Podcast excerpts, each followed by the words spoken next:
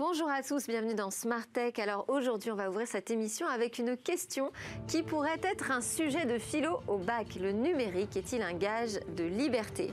J'en discuterai avec Alexandre Cadin qui est déjà avec nous en plateau, passionné par les, les nouveaux modèles économiques à inventer et aussi les grands défis de l'époque. Il participera demain aux rencontres économiques d'Aix en scène sur le sujet. Ensuite, je vous rassure, on va reposer les pieds sur terre avec notre débat sur les objets connectés et la santé. Ce sera avec nos invités qui sont également présents en plateau. Je vous les présente très rapidement. Audrey Rampazzo de Withings, Nicolas Chiquet de Live Plus et Maxime Habert de Bitdefender.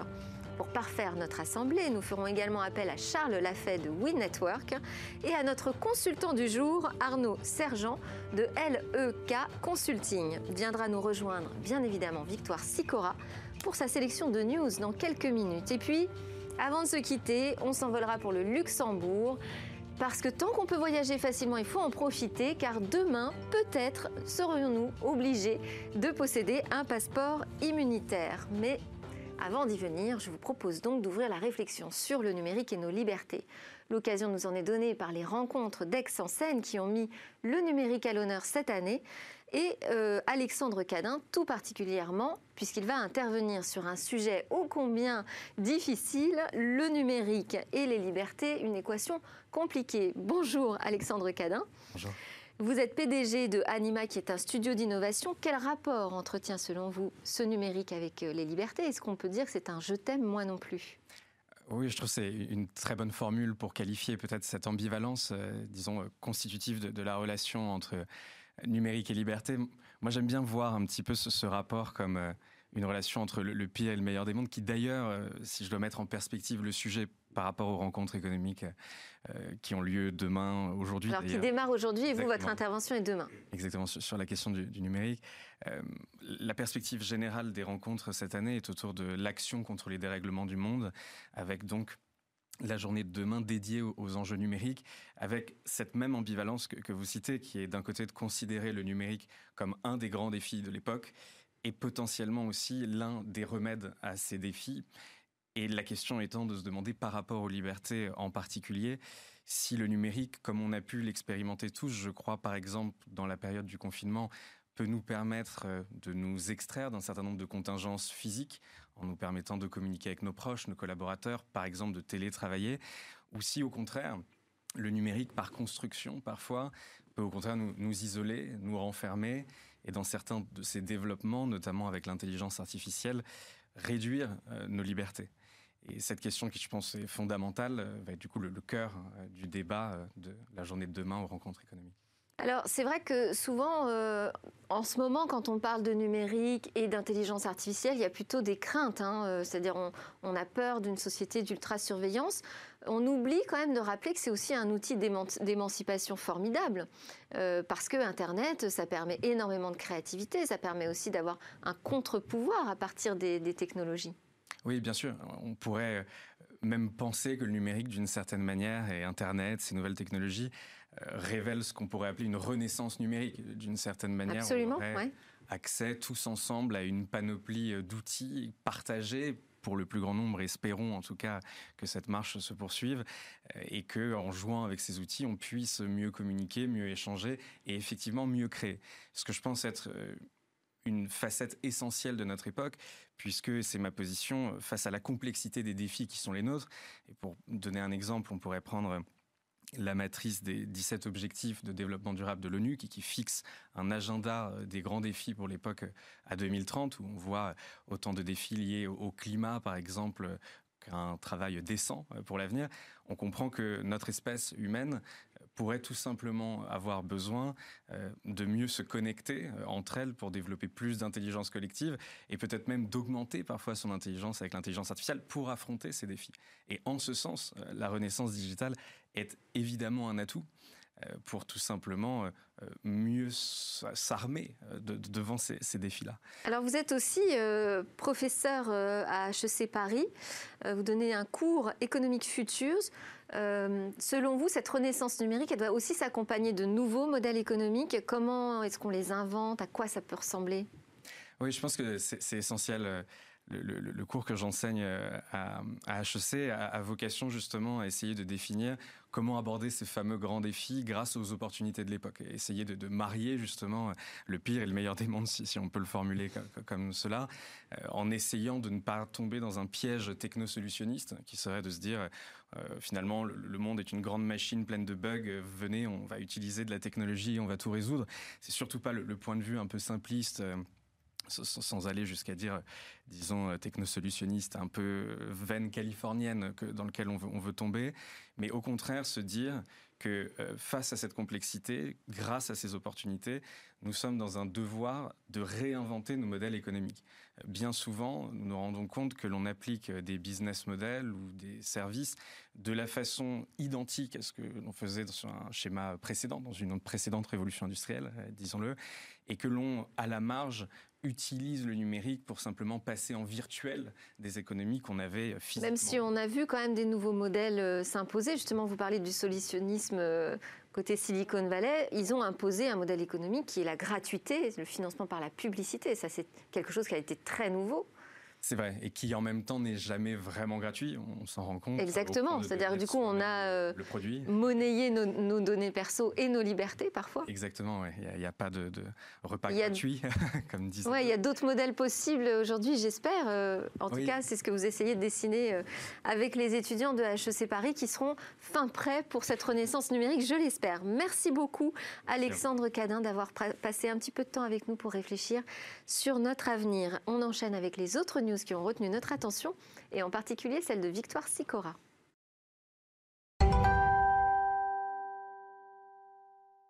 Bonjour Victoire Sicora, merci de nous avoir rejoints pour les news. On va démarrer avec Doctissimo sous le coup d'une enquête pour non-respect du règlement européen sur la protection des données. Et oui, la CNIL vient d'être saisie contre Doctissimo. Le site médical est accusé de vendre illégalement les données personnelles de ses utilisateurs. C'est Privacy International qui a déposé une plainte auprès de la CNIL. En effet, dès septembre, l'ONG avait déjà publié un rapport faisant état de la gestion frauduleuse des données personnelles des utilisateurs de Doctissimo. Quelle est la suite?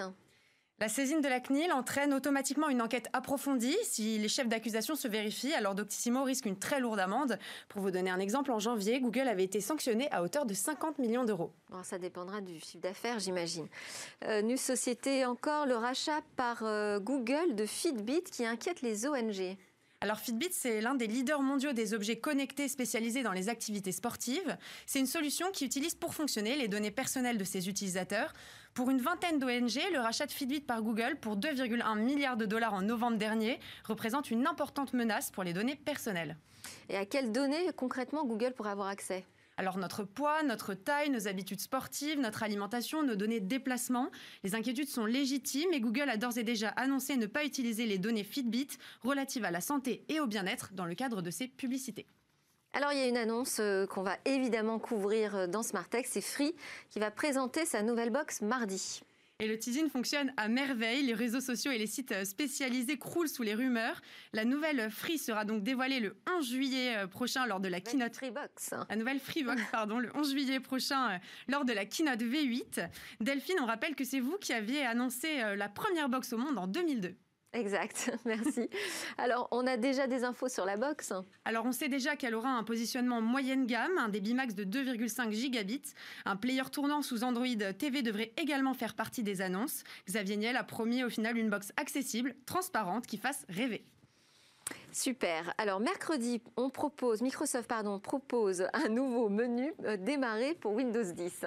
Oui, un nouveau menu que les membres Insider ont déjà pu tester, pour euh, l'instant réservé uniquement aux développeurs, bien sûr. Beaucoup de changements dans ce menu et notamment des icônes en transparence, que cela soit en thème clair ou en thème sombre.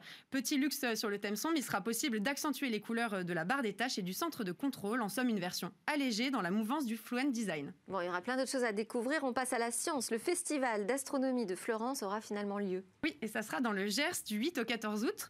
Et ça sera le 30e festival d'astronomie à la fois virtuel et réel. Le marathon des sciences sera bien diffusé sur le web, mais il sera néanmoins possible de réserver en amont sa place sur le site.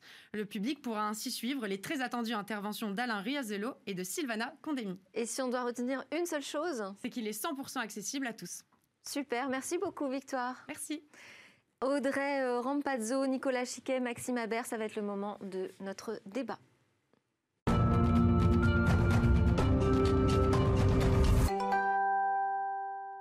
Et pour ce débat, Arnaud Sergent de LEK Consulting nous a rejoint. Bonjour. Alors, les objets connectés sont-ils bons pour la santé? On va démarrer avec cette histoire. En avril dernier, la revue European Heart Journal a raconté comment une Apple Watch avait permis de déceler une maladie cardiaque chez une femme de 80 ans alors que son électrocardiogramme réalisé à l'hôpital n'avait rien trouvé. Nicolas Chiquet, vous êtes PDG de Life Plus, qui est spécialisé dans les solutions euh, de suivi des seniors, hein, des maladies chroniques, notamment à l'aide de montres connectées, de capteurs. Vous allez nous expliquer tout ça. Est-ce que d'abord cette histoire, elle vous étonne? Euh, Je précise que c'est la patiente hein, qui se sentait vraiment pas bien et qui est arrivée avec son fichier PDF et qui a montré au médecin le résultat euh, de, ce qu'elle avait sur, sur son Apple Watch. Bonjour, euh, merci de, m'avoir invité. Donc euh, c'est quelque chose qui, je trouve que c'est une super bonne nouvelle euh, parce que ça veut dire que la technologie va permettre d'améliorer la santé. et c'est quelque chose qui, selon moi, va évoluer et s'améliorer. et on va aller vers de la médecine prédictive, alors que maintenant, on est plutôt dans de la médecine préventive. Euh, Audrey Rampazzo, vous, vous êtes, merci, vous êtes euh, responsable marketing de Wizins, qui est un des pionniers hein, dans la santé connectée, euh, notamment avec son PES Person Wi-Fi en 2009. Est-ce que justement ces appareils qui sont capables de prendre des, des mesures de santé, elles vont nous aider à prendre des bonnes décisions? Bah Oui, tout à fait. D'avoir sur soi un objet connecté qui permet pendant la journée ou pendant la nuit, de faire un électrocardiogramme, de dépister des maladies comme l'apnée du sommeil, par exemple, qui sont des maladies souvent sous-diagnostiquées, c'est donner réellement un pouvoir à l'utilisateur comme vous l'avez dit, d'aller voir son médecin avec peut-être un extrait de son électrocardiogramme ou une information sur le fait qu'il fasse de l'apnée et de dire bah voilà j'ai peut-être un problème euh, et donc je suis acteur de ma santé au lieu de subir quand je suis tombée. c'est-à-dire qu'avant on allait regarder euh, sur euh, internet, sur les forums si on n'avait pas toutes les maladies du monde et maintenant en plus on va avoir une information beaucoup plus personnalisée. Ça va compliquer la tâche des, des médecins généralistes j'imagine. Maxime Habert, vous êtes directeur commercial chez Bitdefender qui est un acteur majeur de la sécurité sur Internet. La prolifération de ces objets de connectés de santé, vous, ça vous inspire plutôt de l'inquiétude, non? Alors, inquiétude, mais pas forcément alarme. Euh, il faut savoir aujourd'hui que si on prend les objets connectés et les données de santé, c'est un peu un cocktail explosif en ce moment. D'un côté, vous avez les objets connectés, plus de 10 milliards dans le monde, on ne sait plus vraiment les compter. Et euh, le fait est que la plupart de ces objets sont peu ou pas du tout protégés. Alors chez nous, on est assez bien placé pour le voir. On opère un réseau d'environ 500 millions d'utilisateurs à travers le monde. ça, c'est un vrai souci. Hein. Et on constate, euh, donc on a un panorama en live des attaques, et on constate que les attaques, ont plutôt, les attaques matérielles ont plutôt tendance à se déporter des PC, des smartphones vers les objets connectés qui sont très peu sécurisés dans l'ensemble. Alors pourquoi ils sont peu sécurisés? Il y a une raison à ça, il y a un coût. Euh, beaucoup d'acteurs des objets connectés ne sont pas forcément des grandes entreprises, sont plutôt des petites structures, des start-up. Et euh, forcément, quand il faut euh, à ça ajouter le coût de la sécurité, bah, parfois ça, voilà, ça empêche d'autres développements. Il y a aussi la rotation des produits qui est importante dans le secteur, dans un secteur qui est très concurrentiel, surtout sur les objets connectés qui sont destinés aux particuliers. Vous avez besoin de lancer assez rapidement votre produit, donc vous faites parfois l'impasse sur les, les fonctionnalités de sécurité, par exemple. Et puis à l'opposé du cycle de vie du produit, vous allez aussi avoir la fin de vie malgré le fait que des utilisateurs continuent d'utiliser certains produits, au bout de deux à trois ans, généralement, on s'aperçoit que les entreprises ont tendance à arrêter le support des produits. Ce qui fait que si une faille est déclarée entre-temps, malheureusement, il n'y aura pas de correctif et la faille sera ouverte à jamais. Donc eh c'est assez. Euh, donc c'est, voyez. Euh, Je pense que ça va faire réagir nos invités qui proposent des objets connectés. On va, on va voir ça avec eux tout à l'heure. Je voulais donner la parole également à Charles Lafay, qui est directeur général adjoint chez WeNetwork et qui est en ligne avec nous. Bonjour. Bonjour. Alors vous, vous accompagnez euh, les entreprises dans leurs projets IoT. Euh, justement, est-ce que la sécurité, ça y est, ça fait partie des sujets euh, au cœur de la conception des objets connectés? Ça a toujours fait partie des sujets parce qu'effectivement, de fait, quand on parle de santé, données médicales et, autres, autres données sensibles, on n'a pas envie que ça s'étale un peu dans la presse n'importe où, de manière générale. Euh, moi, ce que je crois surtout, c'est que depuis tout à l'heure, on parle des objets qui sont sympas, qu'on a à notre poignet et qui euh, nous remontent un peu d'informations. Je crois qu'il y a une autre aussi euh, énergie dans les objets connectés qui sont ceux du vrai marché de la santé. Je prends par exemple quelqu'un qu'on a accompagné qui fait un, appareil qui vous permet de, déplacer les soins que vous faisiez à l'hôpital chez vous. c'est de l'hémodialyse quotidienne, c'est quelque chose de, de, très lourd et de très fort. Je crois qu'un des enjeux des objets connectés de demain, notamment dans le domaine de la santé, c'est de faire autre chose que, la, que, de, la, que de, de, la, santé de confort, c'est vraiment faire de la santé chez soi, à distance, avec des patients qui sont pris en charge de manière plus facile et plus aisée et qui vont retrouver une liberté d'action qu'ils n'avaient pas jusqu'à présent.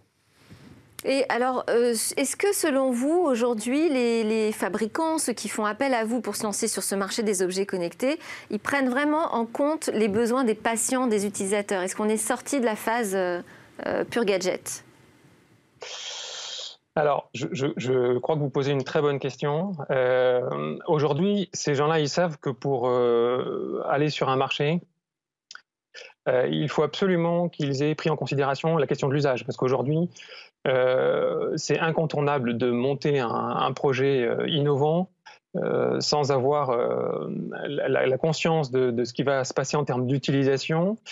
Et c'est parce que justement, ils n'ont pas les compétences du X, par exemple, chez eux, qui viennent faire appel à des sociétés tiers comme les nôtres pour les accompagner sur la bonne gestion de la prise en compte euh, des différents facteurs de réussite de leur, de leur projet. Alors ça peut être l'UX, ça peut être aussi euh, la partie économique, mais c'est aussi souvent la partie technologique. parce que souvent, c'est expérience utilisateur, hein, je traduis. Oui, expérience utilisateur, pardon. Euh, ces gens qui viennent vers nous en disant je veux créer un objet connecté de santé parce que je vois bien que demain ça va m'ouvrir des marchés. Le problème c'est que j'ai pas les compétences en interne, donc je suis un peu démuni face à toutes les offres de services euh, qui, sont autour de moi, j'ai besoin de sécuriser mon accompagnement et c'est un peu le rôle de notre activité aujourd'hui. Alors nous allons donner la parole à notre consultant du jour, Arnaud Sergent. Vous êtes directeur général de LEK Consulting, associé senior en charge du secteur santé. Quelle est votre analyse du marché de l'e-santé en France? Euh, je pense que vous connaissez bien. Alors le, premier point, c'est évidemment, c'est je reviens sur la diversité en fait des objets dont on parle. En fait, hein. il, y a des, il, y a des, vraiment une, une, gradation très importante entre l'appareil d'hémodialyse à domicile euh, dont on parlait à l'instant, et puis aussi juste le, petit beeper que la personne âgée va porter, va porter chez elle, et lorsqu'elle va tomber, va pouvoir appuyer, et donc du coup faire venir le secours. Enfin, encore une fois, tout ça, c'est, ça participe en fait des objets connectés, donc il y a quand même une grande variabilité. Ce qu'on voit clairement du côté du point de vue de nos clients, c'est vrai qu'il y a un grand intérêt euh, pour ces objets, euh, parce que on, en parlait aussi, ça accompagne un mouvement important qu'on voit à l'heure actuelle, c'est de sortir les personnes le plus possible euh, de tout ce qui est les hôpitaux, hein, où on, délivre en fait des soins intensifs qui coûtent très cher, pour essayer en fait de les ramener dans les dans les lieux en fait où ils coûtent moins cher, euh, soit en soins de suite, mais aussi à domicile et de plus en plus à domicile. Or, ces objets connectés permettent justement d'accompagner en fait ce mouvement qui est un mouvement important. Un autre mouvement important en fait qui est euh, qu'on voit dans la santé, c'est le vieillissement de la population, qui est un fait, qui est une réalité, avec les coûts induits pour le système de santé au global, parce que les personnes âgées consomment beaucoup plus de soins de soins de santé et également euh, le, problème des, affections de longue durée, des maladies chroniques. On parle en particulier du diabète, des maladies cardiovasculaires qui sont vraiment des, des fléaux, en tout cas qui coûtent énormément. Et les objets connectés permettent d'éviter en fait d'intervenir au dernier moment, c'est-à-dire dans des, dans des situations un peu d'urgence où forcément il y a un coût très important, et d'être à la fois dans le préventif, mais aussi beaucoup dans le suivi ensuite des patients pour rentrer plus dans le prédictif aussi, pour anticiper une personne effectivement qui, euh, qui va avoir des problèmes cardiaques, on va anticiper qu'elle peut avoir un malaise cardiaque, une crise cardiaque, et on va la faire, on va, faire une intervention. Ce que vous dites, c'est qu'on est vraiment sur un, un marché de fonds euh, émergent qui accompagne une politique euh, globale de santé. On n'est pas juste en train d'avoir euh, de parler d'une montre qui permet de voir si on a couru suffisamment aujourd'hui.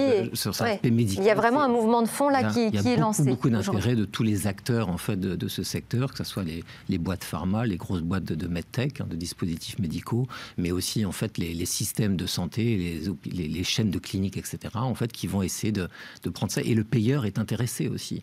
On voit effectivement euh, en France, c'est assez intéressant, mais c'est déjà le cas beaucoup aux États-Unis, en fait, de, relier en fait le remboursement à l'utilisation en fait qu'on peut faire euh, d'un device.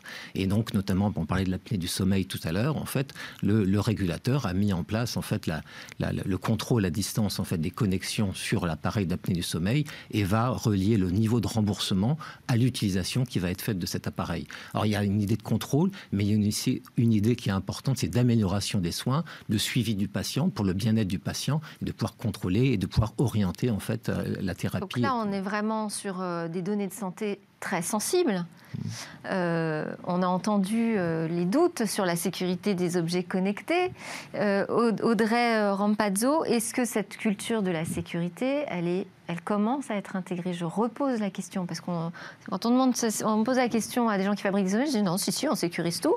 Et puis quand on va voir les spécialistes de la cybersécurité, ils nous disent ah non, c'est une catastrophe. Et c'est vrai que quand même dans les sessions de hacking, les objets connectés sont à chaque fois montrés comme des, vrais passoires.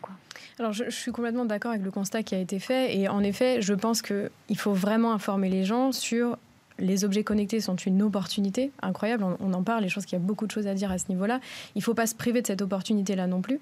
Euh, mais il faut vraiment que le grand public sache vers quels objets se tourner. On voit que c'est un marché qui est en pleine croissance. Énormément de marques se lancent sur ce marché.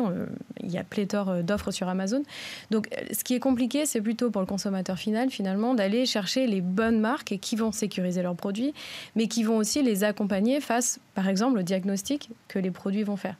Euh, une marque qui est sérieuse, c'est évidemment une marque qui sécurise ses données, c'est même pas un sujet, euh, on en est tous d'accord, mais c'est une marque qui va aussi proposer des produits qui sont fiables, qui sont testés cliniquement, qui sont justement fabriqués, créés, pensés par des experts. Oui, parce que ça peut générer quand même des angoisses euh, inutiles parfois. Évidemment. Si on se retrouve avec un rapport, un PDF un peu bizarre, effectivement, on va courir évidemment. chez son médecin peut-être inutilement. Et je pense que c'est vraiment le rôle d'un bon industriel, d'une entreprise qui est vraiment leader sur le marché, qui est vraiment sérieuse, c'est d'accompagner le diagnostic et d'accompagner accompagner le consommateur dans la compréhension de ces paramètres vitaux. Il ne s'agit pas de vous dire attention, vous présentez un épisode d'arythmie cardiaque, on va vous accompagner, on va vous inviter évidemment à le partager avec votre médecin.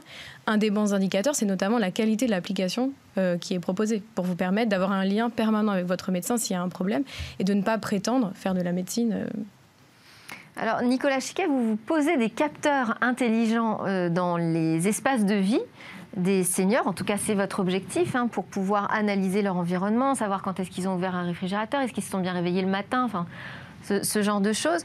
Comment vous appréhendez les problématiques d'éthique hein, Je sors du sujet de la sécurité pour parler de l'éthique. Euh, qui se pose forcément parce que euh, à partir d'un certain âge, ça veut dire qu'on a le droit d'être sous surveillance en permanence.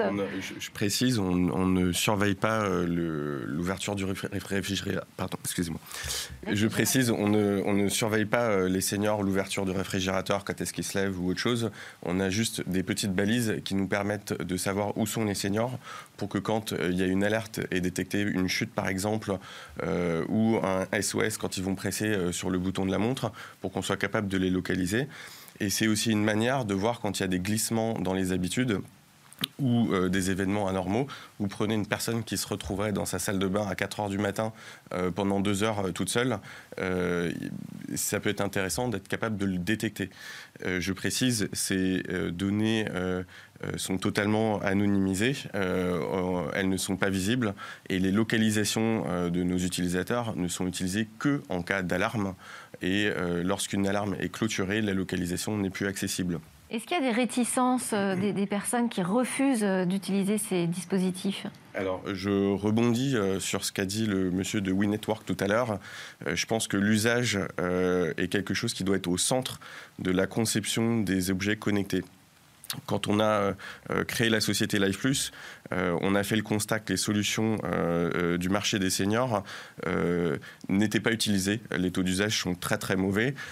et donc on a travaillé là-dessus. donc on a créé un panel de 30 seniors utilisateurs qui nous ont accompagnés dans la création euh, des différentes solutions de la société. Qu'est-ce qui ne leur plaisait pas dans ces objets euh, jusqu'ici on, on, leur a demandé euh, d'être totalement transparents avec nous. Ils venaient tous les deux mois dans nos locaux challenger l'équipe au complet, que ce soit l'équipe technique, le marketing, le commerce. et donc, on leur a demandé de nous dire qu'est-ce qui vous plaît pas, qu'est-ce qui vous plaît et qu'est-ce que vous aimeriez avoir plus tard sur la solution. Rapidement, alors, les trois points noirs jusqu'ici des objets santé la, la, grosse crainte, c'est évidemment l'utilisation des données et la question a été est-ce qu'on revend les données aux assureurs? La réponse est bien évidemment non. Et je pense qu'il est dans notre devoir de former les utilisateurs euh, à qu'est-ce qui se passe euh, quand les données euh, sont collectées, comment elles sont transmises. En tout cas. Exactement. Et ça, c'est un peu le rôle qu'a amené le RGPD, qui est une très bonne nouvelle au final, puisque ça vient garantir qu'on utilise les données correctement. Plus anecdotique, moi je trouve que les objets connectés pour les personnes âgées sont très masculins et pas vraiment adaptés aux femmes. Euh, assez laid. Et donc, euh, ça, j'espère que vous ferez un effort là-dessus. Féminiser un peu. C'est pas parce qu'on dépasse 65 ans qu'on n'a pas le droit d'essayer d'être coquet. Je rebondis là-dessus, euh, puisque je ne suis pas du tout d'accord. Ah bah, ce qui existe aujourd'hui, c'est quand même pas terrible. On a une solution. On a, on a deux montres aujourd'hui. Alors, moi, je porte la montre plutôt garçon, une montre noire. on a fait une attention particulière au, au, design. mais on en a aussi une blanche avec des cercles dorés, un bracelet rose très, très joli. Euh, et nos utilisatrices euh, aiment beaucoup nos montres. Bon, bah, très bien. Et, c'est très important pour nous. Charles Lafay, je voulais vous redonner la parole de WeNetwork. Est-ce que, selon vous, euh, on peut dire que business et éthique, c'est compatible? Alors, vaste question hein, qui dépasse les objets connectés, bien sûr. Moi, je crois que, business et éthique sont compatibles. J'ai vraiment cette conviction, mais ça appartient finalement à chacun des constructeurs euh, de, ces différents business de le mettre au cœur de, son, euh, de son attention. Moi, je pense que des marques, justement, euh, qui veulent aujourd'hui émerger sur nos marchés, ont pleinement le devoir de faire attention à ça. regardez les engouements aujourd'hui de, euh, de cette nouvelle génération, que je ne représente pas puisque je suis un peu plus vieux, euh, vers, des, marques qui, prônent des valeurs particulières. Je pense qu'il y, a un vrai besoin aujourd'hui euh, de, tous ces, plus jeunes de recentrer le débat en se disant on ne fait pas du business n'importe comment et en tout cas surtout pas dans la santé. Maxime Habert, est-ce qu'on sécurise aussi les données de santé comme n'importe quelle autre donnée? Alors, euh, on est censé les sécuriser, oui.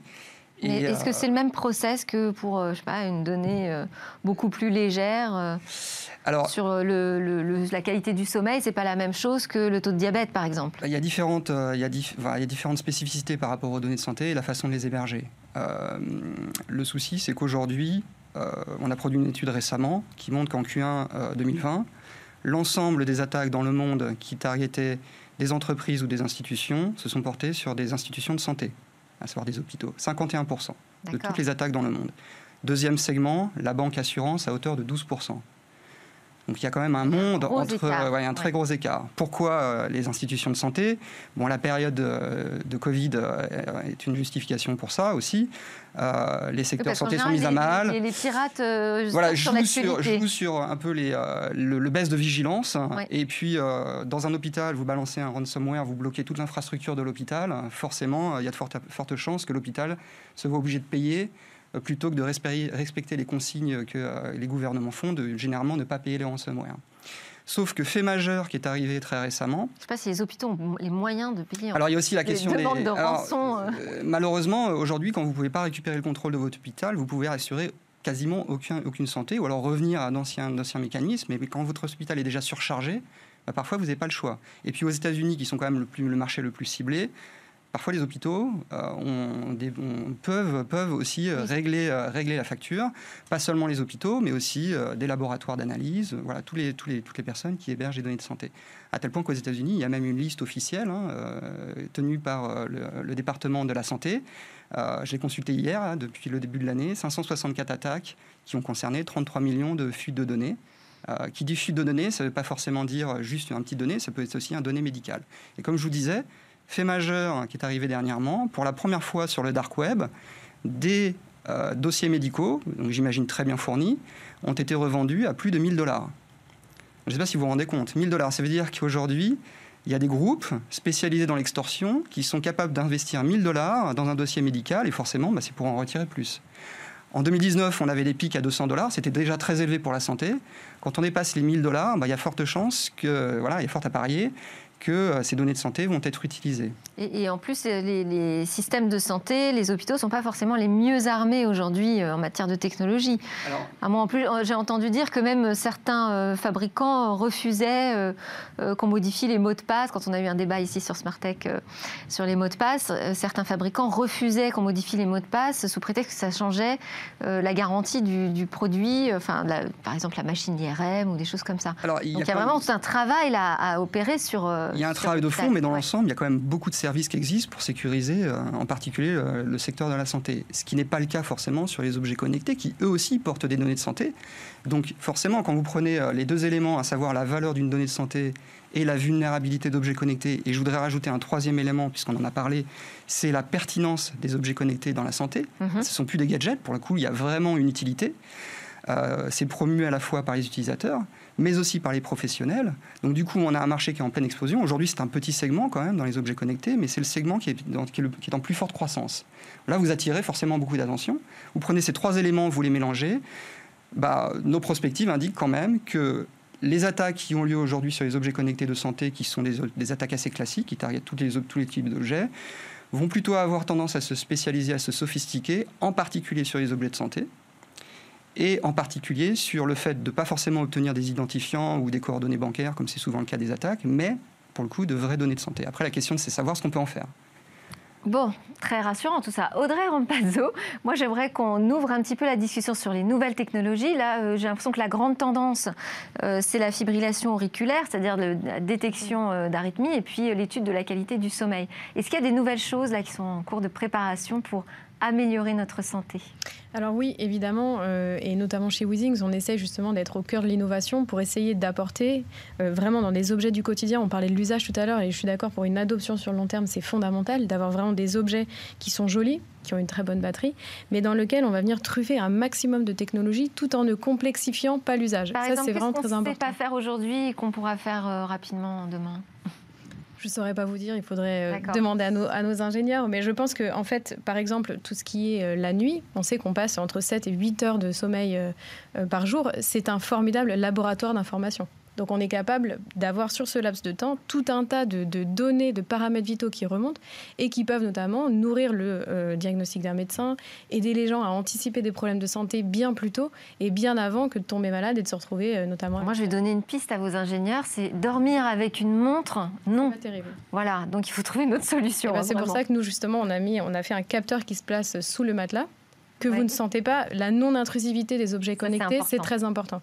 Euh, on n'a pas envie de proposer aux gens des choses qui soient euh, trop intrusives, qui aient trop de technologie, qui soient stressantes. C'est absolument pas le but. Encore une fois, il faut que le produit soit non intrusif. Et le meilleur produit qu'on ait fait sur la le dépistage de l'apnée du sommeil se met sous votre matelas. Vous le branchez une fois, vous n'y touchez plus. Et derrière, vous avez euh, la même qualité de diagnostic que l'examen de référence en hôpital qui est notamment la polysomnographie. Donc, si on est deux dans le lit, enfin bon, bref, on ne va eh ben, pas rentrer dans le détail du produit, mais euh, Arnaud Sergent, vous êtes notre consultant du jour. Moi, ça m'intéresse d'avoir euh, votre, votre sentiment là sur tout ce que vous avez entendu en plateau. Comment vous pourriez résumer la conversation? Est-ce que selon vous, les objets connectés sont bons pour la santé? Oui, enfin, oui, euh, je pense qu'il y, a effectivement je dirais comme un peu la langue des op, un peu ça peut être la, pire et la, et la, meilleure des choses. La meilleure des choses parce que ça va dans le sens, euh, je pense, d'améliorer la santé. Euh, ça va aussi d'ailleurs dans le sens où chacun s'intéresse de plus en plus en fait à, à, justement à sa santé. Euh, ça va dans le sens d'une peut-être d'une maîtrise des dépenses de santé qui sont quand même euh, qui représentent euh, on dit 11% du PIB en France, 17% en fait du PIB aux États-Unis. Il faut imaginer ce que ça représente en termes de en termes de montant, c'est juste c'est juste énorme. je pense que si ça, aide beaucoup, on utilise beaucoup en fait tout ce qui est objet connecté dans le cadre de développement des, des, médicaments en fait. Hein. Toute la phase de développement, ce qui prend, ça prend 10 ans pour développer un médicament, toute la phase disons des essais cliniques avec ces objets objets connectés, en fait, ça, a révolutionné un peu les, méthodes. En fait, on parle de e-clinical, donc il y a énormément eu de développement en fait là-dedans. Donc on va développer des meilleurs médicaments parce qu'on va pouvoir suivre plus précisément l'impact de ces médicaments sur tout un tas de, paramètres vitaux en fait des, patients. Donc dans tout dans ce sens-là, en fait, est vraiment très très positif. Euh, le point peut-être un peu plus négatif, effectivement, on le mentionnait aussi, c'est sur ces c'est sur ces données. Euh, je pense qu'il y, y, a quand même un vrai, une vraie recherche en fait de monétiser euh, d'une manière ou d'une autre ces, données de santé. On s'aperçoit d'ailleurs que c'est assez compliqué à l'heure actuelle parce qu'il y a des différentes réglementations en fait dans, différentes géographies, ce qui fait que ça c'est compliqué. Il y a aussi des problèmes d'éthique. Euh, il, y a vraiment des, problèmes en fait qui empêchent de monétiser ça. Euh, donc ce problème de protection des données est un, downside, quelque chose qu'il faut vraiment, vraiment prendre vraiment très au sérieux. Et je vois que le dark web commence à s'y intéresser. c'est assez inquiétant, oui. Bah, merci beaucoup pour euh, ce résumé. Euh, moi aussi, c'est ce que je retiens. Finalement, les objets connectés, effectivement, ça peut peut-être nous aider à mieux vieillir, ça peut peut-être nous aider à améliorer notre santé, mais il faut y aller euh, prudemment sur ces questions de protection des données et d'éthique. Merci beaucoup, Charles Lafayette de WeNetwork, aussi d'avoir été connecté avec nous. Merci à vous en plateau pour ce débat. Juste après la pause, on part pour le Luxembourg.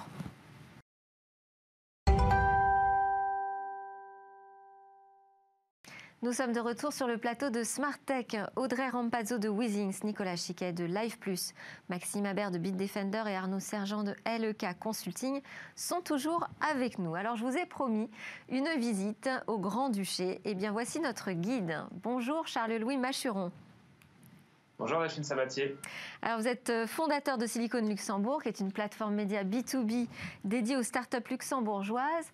Dites-nous ce qui a fait la une du Luxembourg cette semaine. Cette semaine, j'ai eu envie de mettre un coup de projecteur sur 10 euh, startups luxembourgeoises qui reconnectent euh, les gens avec les entreprises locales. Euh, et donc, que ce soit de la, de la livraison, en passant par la réservation de restaurants, le commerce électronique ou la gestion de clients, les startups luxembourgeoises voilà, ont vraiment décidé d'aider les commerçants locaux et fournisseurs de services locaux à gagner en visibilité pendant cette période de déconfinement.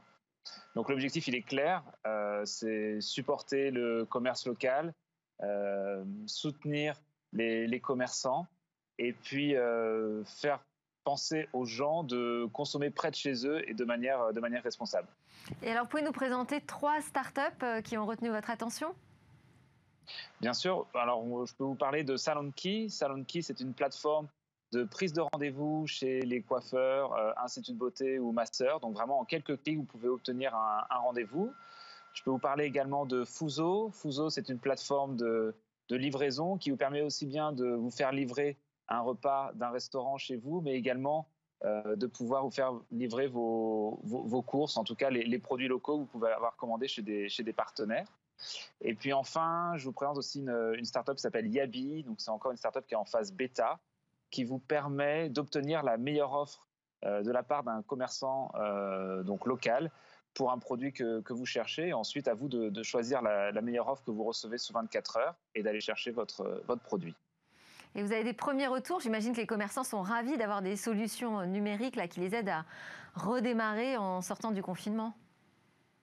Bien sûr, oui, les, commerçants utilisent vraiment ces, plateformes bah, à la fois pour gagner en visibilité, pour euh, bah, attirer des, clients de nouveau, euh, de nouveau chez eux. Et puis, euh, oui, les retours, sont, les très bons. Il y a un vrai élan de solidarité au, Luxembourg, voilà, entre vraiment la population, les, commerçants, et puis les entreprises aussi donc, technologiques qui ont vraiment fait le, pari de cet élan de solidarité. Bon, bah, c'est très sympa et je vois qu'il fait toujours aussi beau au Grand-Duché. Merci beaucoup, Charles-Louis Machuron de Silicon Luxembourg. Maintenant, direction le futur.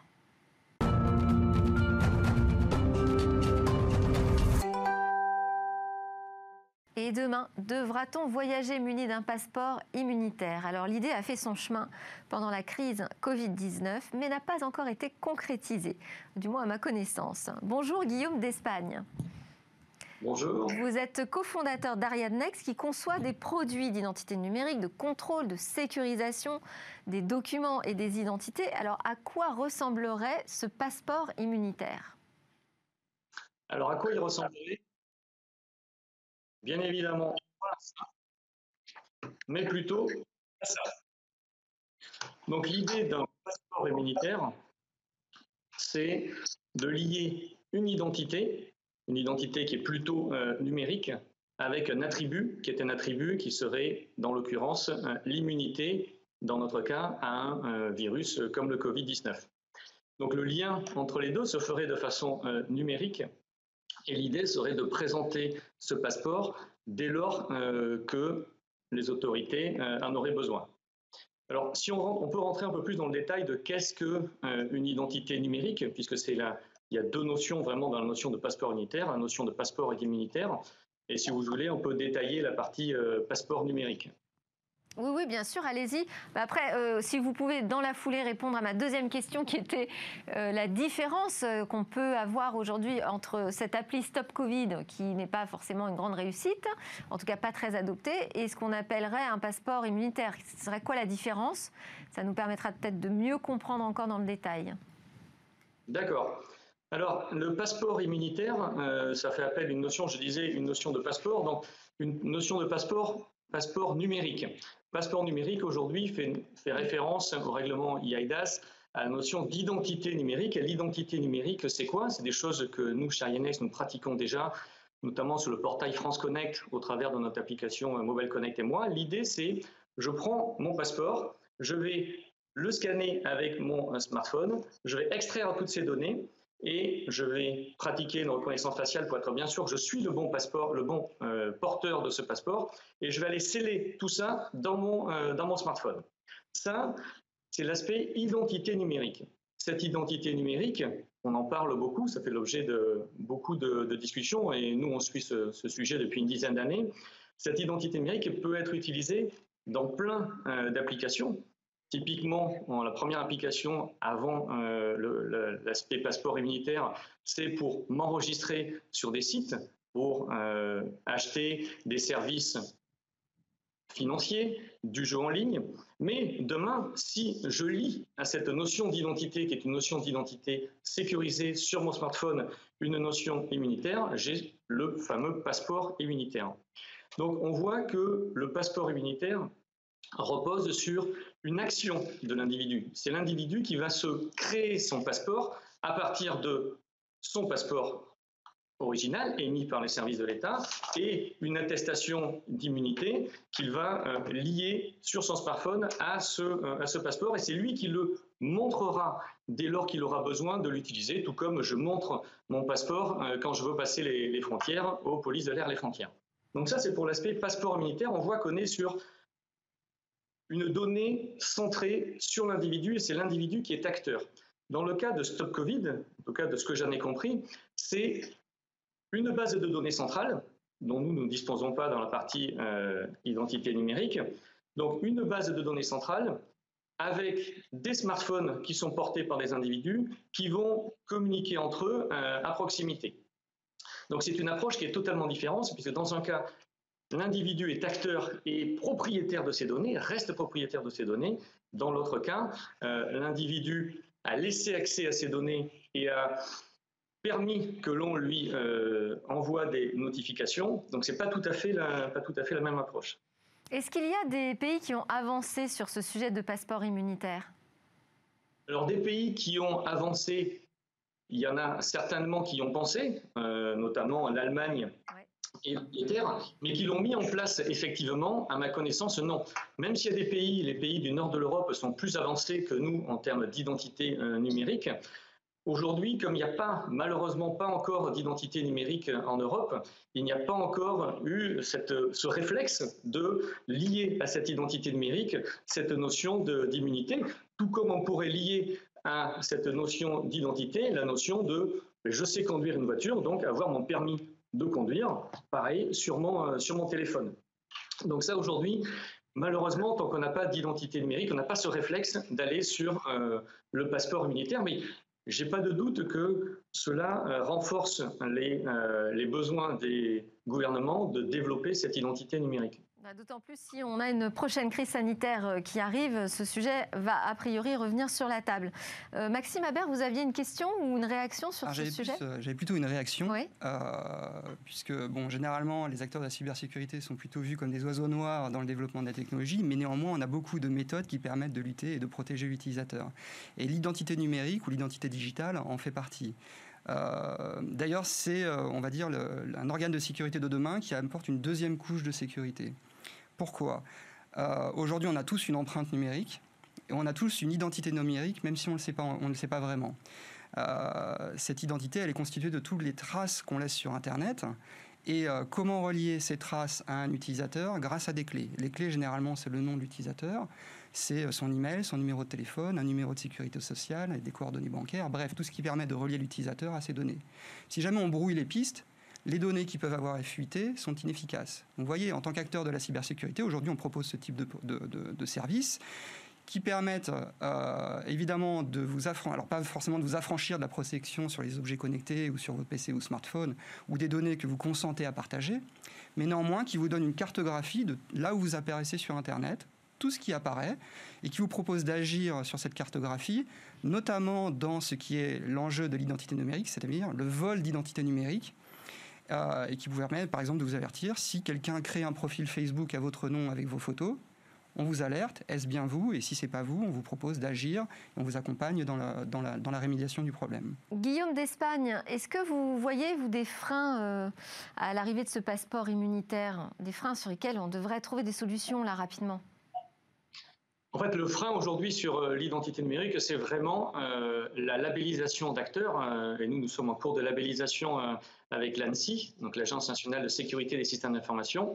Mais dès lors qu'il y aura un certain nombre d'acteurs qui vont être labellisés et qui pourront offrir aux Français, comme nous le faisons aux Français et aux Européens d'ailleurs, des solutions d'identité numérique, il sera assez facile ensuite de rajouter les attributs dont on parle. Je vais réagir sur ce que disait, euh, Maxime, et il a complètement raison. Il existe effectivement non pas une identité, mais des identités. Et des identités qui sont des identités euh, sur Internet, qui sont liées à nos, traces euh, que nous laissons. Nous ne sommes pas du tout focalisés là-dessus, nous sommes vraiment focalisés sur l'identité dérivée du passeport, dérivée de ce qui m'a été donné officiellement. Et bien entendu, comme l'a dit Maxime, on fait en sorte que ces données soient sécurisées dans le smartphone de la personne notamment. Très bien, merci beaucoup Guillaume d'Espagne de Ariane Next. Merci à tous, merci chers invités. C'est presque la fin de cette émission. J'espère qu'elle vous aura mis en appétit d'innovation et de réflexion sur l'avenir. On conclut Smartech comme tous les jours avec quatre jeunes pousses innovantes dans notre lab startup. Et nous, on se retrouve lundi. Je vous souhaite à tous un très bon week-end.